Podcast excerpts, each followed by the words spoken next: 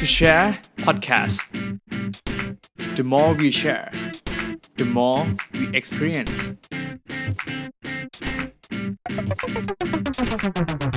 สวัสดีครับ พวกเราทูแชร์พอดแคสต์ผมต้นธานนท์อารีพิทักษ์ ผมทีสิทธิพลมาแล้วรังสรรค์ครับ ครับ ก็กลับมาพบกับพวกเราทูแชร์พอดแคสต์ใน EP ที่ 58 นะครับครับ ก็ยังอยู่กับ To Explore Series ครับในธีมเดิมต่อเนื่องจาก EP ที่แล้วเนาะครับ ก็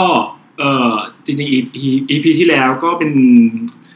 ก็เนื่องด้วยจากมันเป็น EP เออสอง EP หลังๆ และเราก็อยากจะมาปิดท้ายปิดปีท้ายปีด้วยการหาอะไรดีๆ มามาให้กำลังใจเพื่อนๆละกันเนาะ EP ที่แล้วก็จะเป็น EP ที่เกี่ยวกับการเอ่อทำให้เรารู้สึกว่าเออการรักตัวเองอืมหรือการให้รักชมตัวเองมากขึ้นรักตัวเองมากขึ้นอะไรประมาณครับนี้ก็เป็นเรื่องของที่พิธีเลือกมาเนาะซึ่งครับ EP นี้ก็เป็นเรื่องของต้นแหละครับเออที่อยากจะเอามาแชร์ให้ทุกคนฟังกันนะครับ ก็ สำหรับเรื่องราวที่ต้นเลือกมาในวันนี้นะครับ ก็เป็นเรื่องราวจากบทเรียนชีวิตของผู้หญิงคนหนึ่งนะครับ ที่ชื่อว่า Iris Apfel เออไม่แน่ใจพี่ดีเคยได้ยินชื่อคนนี้ไหมไม่เคยเป็นเออ ซึ่งจริงๆต้นไม่เคยได้ยินมาก่อนเหมือนกัน แต่ว่าพออะฟังชื่อเสร็จแล้วเนาะครัมาฟังเขาเรียกอะไรดี description ของคนคนนี้กันดีกว่า อืมคนคนนี้ได้รับฉายาว่าเป็นคุณทวดผู้เป็น fashion icon คุณทวดนี่แปลว่าอายุต้อง ปีนี้เธออายุ 99 ปีครับ เออครับซึ่งก็เลยรู้สึกว่าเนี่ยแค่ฟังเขาเรียกอะไรนะคำบรรยายของคุณ Iris Apfel เนี่ยก็รู้สึกว่าโห เป็นคนที่น่าสนใจมากครับๆนะครับ ซึ่งจริงๆอ่าเรื่องราวที่ต้นหยิบมาวันเนี้ยก็จะเป็นบทเรียนชีวิตละกัน ในหนังสือเนี่ยเขาน่าจะเขียนไว้ประมาณ 10 บทเรียนชีวิตก็คือ 10 lesson learn แต่ว่าวันเนี้ยต้นขอหยิบยกขึ้นมา 3 3 lesson learn ละกัน แล้วก็มีหนึ่งเคล็ดลับที่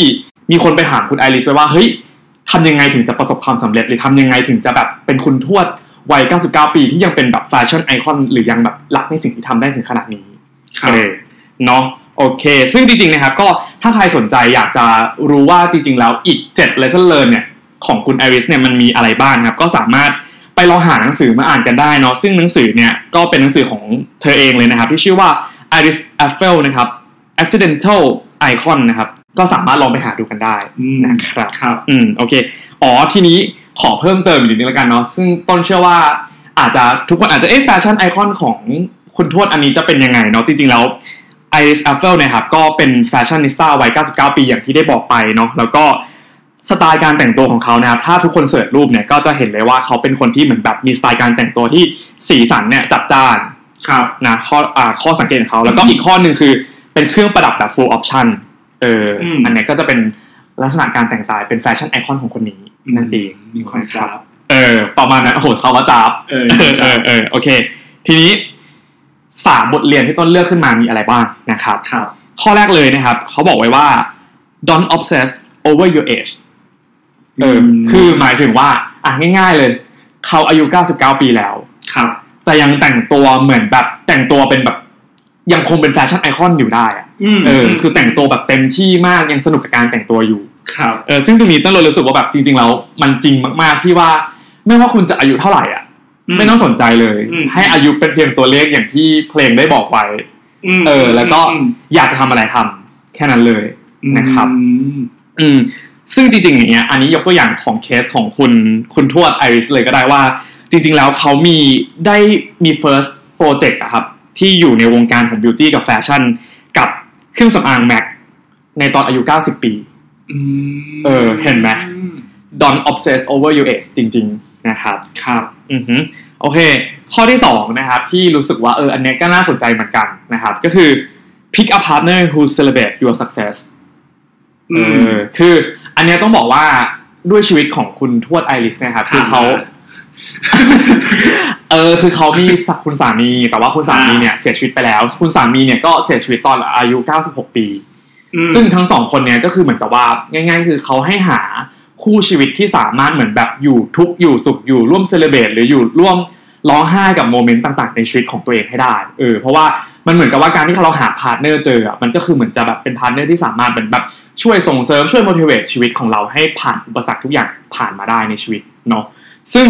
ในมุมมองของต้นเองอะต้นก็มองว่าจริงๆแล้ว partner ในที่เนี้ยอาจจะไม่ใช่ต้องจะเป็นคู่ชีวิตสามีภรรยาก็ได้อืมเป็น partner ในลักษณะที่อาจจะเป็นเพื่อนเป็นพี่เป็นน้องที่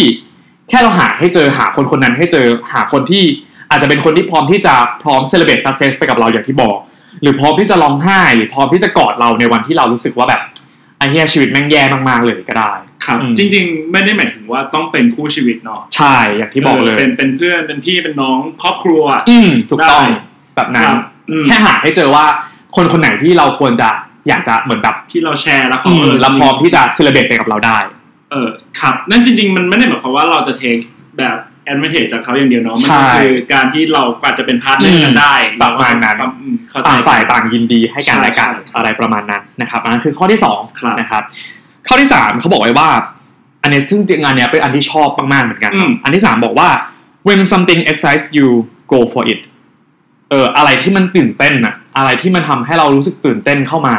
อืม ซื้อเลยทำเลยรถไฟเหอกอะก็ได้อะก็ได้ อันนั้นมันก็อาจจะได้เป็น experience ที่ดีที่ถ้าสมมติทำเสร็จแล้วเราอาจจะแบบ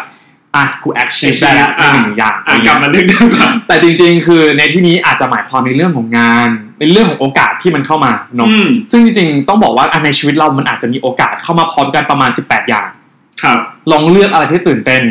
แต่ถ้าตื่นเต้นทั้งหมดก็มาเลือกอีกทีหนึ่งว่าเฮ้ยงั้นอะไรที่มันจะแบบอาจจะส่งเสริมต่อหน้าที่การงานของเราหรืออะไรที่รู้สึกว่าเฮ้ยอันนี้แหละมาแน่ๆแบบคุณทวดไอริสบอกไว้ว่าให้เชื่อกับฟีลลิ่งตัวเองนั่นแหละประมาณนั้นมากกว่า จริงๆ อาจจะไม่ใช่เป็นความตื่นเต้นที่แบบอืมเฮ้ยอยากทำขนาดครับนั้นมันเป็นการฟีลลิ่งที่แบบ ถ้าทำแล้วเราจะต้องได้ดีหรือว่าเนอะเนี่ยโอกาสของเราแล้วมาถึงใช่แล้วเนาะ ซึ่งจริงๆไอ้ตรงข้อสามนะครับคือจริงๆมีประโยคที่รู้สึกว่าคุณไอริสเนี่ยเขาอธิบายไว้เพิ่มเติมแล้วแบบน่าสนใจมากเหมือนกันอืมก็เลย เดี๋ยวขออาจจะอ่านและแปลให้ทุกคนฟังเลยละกันเนาะคือเขาบอกไว้ว่า um, I never expected people to know my name or recognize my face I never expected to be called a fashion icon อืมคืออันเนี้ยเขาหมายถึงอาจจะหมายถึงประมาณว่า การที่เขาแต่งตัวลุกขึ้นมาแต่งตัวด้วยสีด้วยสีสันแบบนี้ด้วยสไตล์แบบเนี้ยเขาไม่เคยคิดจะให้ใครจำชื่อหรือให้ใครมานั่งบอกว่าเขาเป็น fashion icon เลย อืมอือหือแล้วก็เขาพูดต่อว่า I never expected anything I just feel things in my gut and do them if something sound exciting and interesting I do it and then I worry about it later เออประมาณนี้เลยเอาแปลใช่ไหมครับก็คือเออง่ายๆเลยว่าแบบ ทำในสิ่งที่ตื่นเต้นรู้สึกว่าแบบมันมีการ feeling ไว้บางอย่างที่บอกให้ฉันทำและไม่ต้องคาดหวังอะไรทั้งสิ้นเลย ไม่ต้องรู้ไม่ต้องคิดว่าทำแล้วจะได้อะไรทำไปก่อนแล้วค่อยมาคิดทีหลังว่า เอ๊ะ มันจะอะไรยังไงนะหรือทำต่อไปเรื่อยๆก่อนแล้วค่อยมานั่งคิดว่า เออ แล้วมันจะเป็นยังไง อ่า แต่อืมแต่แต่มันก็ต้องอยู่อยู่ในสโคปของความปลอดภัยหรือเออว่าใช่ณตอนแรกที่ไม่ใช่แบบเนาะเออสิ่งที่อีไว้ก็คือ มันจะต้องไม่ไปแบบเบียดเบียนคนอื่นเออหรือ ทำให้คนอื่นอาจจะเสียหายใดๆก็แล้วแต่หรือหรือทำให้ตัวเองเออเออเสียหายด้วยหรือเสียหายมีความเสี่ยงอะไรแบบนี้ใช่เนาะมันต้องใช่ใช่มันต้องเป็นอะไรที่อะไม่ใช่อยู่ดีรู้สึกตื่นเต้นมากอยากจะวิ่งอยู่บนกลางถนนอย่างเงี้ยก็อาจจะไม่ใช่อ่าเนาะอันนี้คืออย่างที่เขาเอ่อยกตัวอย่างมาคือก็คือปอืระมสบการณ์เขาเลยว่าเอ้ยนั่นแหละเขารู้สึกว่าการที่จะมาทำการแต่งตัวใช่อะไรเงี้ยมันรู้สึกน่าสนใจมากถูกต้องอะอย่างการแต่งตัวมันไม่ได้เสียหายนี่เออหรือว่าเนอะการทำงานร่วมกับแม็ก เออเออ ก็อะไม่ได้เสียหายอะไรใช่นี่ใช่เก้าสิบใช่แล้วอะทำไมฉันจะไม่ทำล่ะอะไรใช่ประมาณนั้นเนาะเขาจะไม่มาต้องมานั่งคิดว่าเออฉันอืมจะโดนด่าไหมเออเป็นแบบแกมากแล้วเออยังจะมาทำอะไรแบบนี้อีกใช่อะไรประมาณนั้นเนาะอืมอันเนี้ยก็เป็นสามข้อละกันครับที่ต้องรู้สึกว่าเป็น lesson learn ที่ต้องขอบคุณเอาจริงๆต้องขอบคุณคุณทวดไอริสมากๆเนาะที่อืมเขาเอาประสบการณ์ที่ผ่านมาชีวิตผ่านมาเนี่ย99ปีของเขาเนี่ย เอามากลั่นเป็น lesson learn แล้วก็เขียนในหนังสือให้ทุกคนอืมได้อ่านกันอืมนะครับ แต่ทีนี้อย่างที่บอกว่า3 lesson learn เนาะกับหนึ่งเคล็ดลับในชีวิตของของคุณทวดไอริสที่ต้นถือว่าเขาประสบความสำเร็จในชีวิตละกัน อาจจะไม่ได้เป็นเรื่องของตัวแบบเป็นแบบบุคคลที่รวยที่สุดในในโลกเนาะแต่เป็นอาอาจจะเป็นบุคคลที่เจอสิ่งที่เขาชอบทำมากที่สุดหรือเจอแพชชั่นจริงๆของเขานั่นเองเนาะซึ่งอันเนี้ยก็รู้สึกว่ามันน่าสนใจมากๆเหมือนกัน แล้วก็เอาจริงๆก็เป็นสิ่งที่เอาจริงๆหลาย ๆ คนอาจจะคุ้นเคยอยู่แล้วว่า มันก็ต้องทำแบบนี้แหละ แต่ว่าอันเนี้ยเป็นอีก เหมือนหนึ่งตัวอย่างละกันที่ทำให้เห็นว่าวิธีเนี้ยคือวิธีที่ได้ผลเหมือนกันนะครับอืมอืมก็คือมีนักข่าวสัมภาษณ์แหละว่าแบบเอ้ยตกลงแล้วแบบไอ้มีสูตรความลับแบบมีเคล็ดลับอะไรไหมที่แบบประสบความสำเร็จหรือเคล็ดลับอะไรไหมในการมาเป็น fashion icon ของโลกได้นะครับคุณ Iris ก็ตอบไปว่า unfortunately she says there are no secret to being ไม่มีเคล็ดลับอะไรเลยอืมซึ่งสิ่งที่จะต้องทำก็คือ you have to find your own way คุณต้องหาทางของตัวเองอะ ว่าอยากจะทำอะไรไปทางไหนอืมแล้วจะไปยังไงมากกว่าครับเออ เพราะว่าสุดท้ายแล้วคือเขาบอกเลยว่า คิดดีๆก่อนนะ ถ้าอยากจะมาเป็นแฟชั่นไอคอนเหมือนฉันนะเออในความรู้สึกแบบนั้น เออคือ ให้ลองหาดูก่อนว่าเฮ้ยจริงๆแล้วว่าอยากทำอะไรกันแน่ และอะไรที่มันเหมาะกับตัวเรากันแน่ อืมและเคล็ดลับ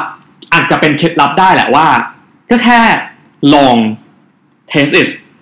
และถ้าชอบก็ทำอืมถ้าไม่ชอบ ก็หาอย่างอื่นทำก็ test test and learn test and learn ไปเรื่อยๆนะครับ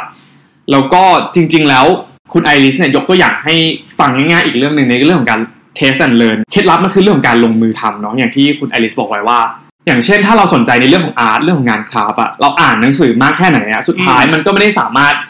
เทียบเท่าได้กับการที่เราลงมือทำไปเลย ก็คือ test and learn นั่นเองนะครับครับอือฮึเราว่าชีวิตมันมันมีเวลามากเกินพอให้เราได้เรียนรู้อะไรเลยใช่ให้เราใช่ลองดูประมาณนั้นเนาะก็จริงๆต้นรู้สึกว่าสุดท้ายแล้วแม้ว่าคุณไอริสจะบอกว่ามันไม่ได้มีเคล็ดลับอะไรนะครับ แต่ต้นรู้สึกว่าการที่